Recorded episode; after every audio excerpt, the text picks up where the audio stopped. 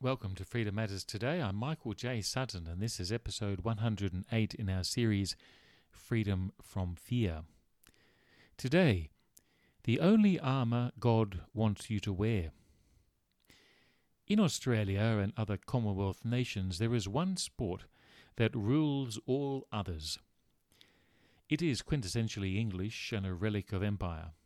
Nonetheless, it is exalted respected and adored by millions, regardless of the appalling way the British ruled their part of the world or what used to be their part of the world.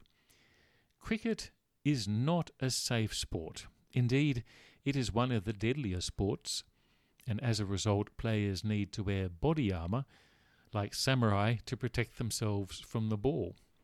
Armour is typically worn on the shins, over the groin. There's a helmet and face guard. This was not always the case, however. In the 1932 33 Ashes competition between Australia and England, the English captain Douglas Jardine implemented his famous bodyline strategy, which was effectively to target the batsman directly. At the time, it caused an outcry and an uproar and was a PR disaster for the English. Bert Oldfield, an Australian batsman, was struck on the head, causing a fracture. Today, cricketers dress like Japanese samurai when they go onto the field, although they carry no weapons, and they play a sport in relative safety behind their armour. For Christians, the only armour God wants us to wear is His. Let me say that again. For Christians, the only armour God wants us to wear is His. It is God's armour, not because by wearing it you will be protected, but because it is God who is your armour.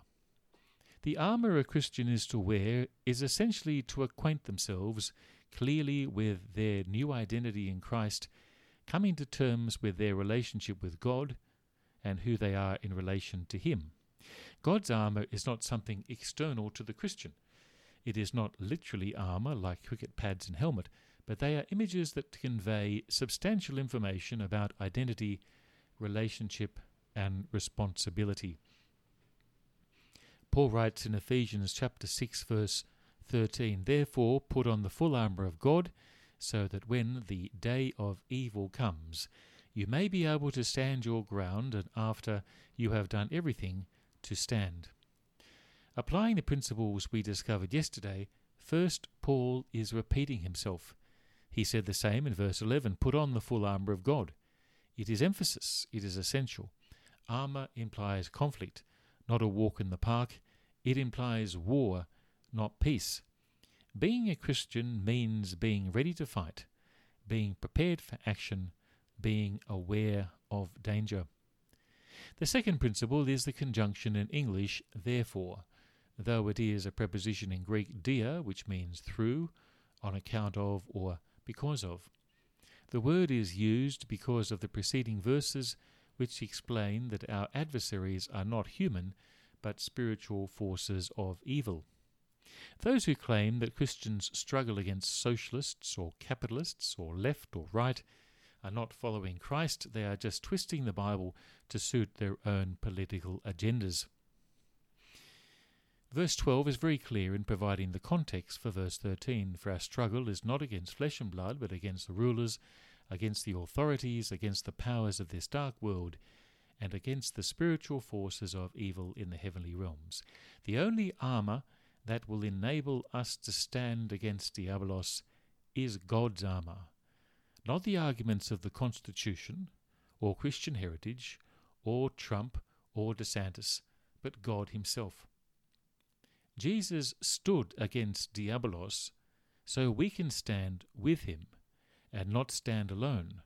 For if we stood alone, we would fall. The third principle that we discovered yesterday is to read the full sentence. It reads, Therefore, put on the full armour of God, so that when the day of evil comes, you may be able to stand your ground, and after you have done everything, to stand. There are several insights I would like to draw out from this one verse, but I would like to draw your attention to the part of the verse which talks about attacking. Can you find it? Can you find that part in the verse talks about attacking. What does it mean? Remember, freedom matters today because you matter to God. Freedom Matters today looks at freedom from a Christian perspective.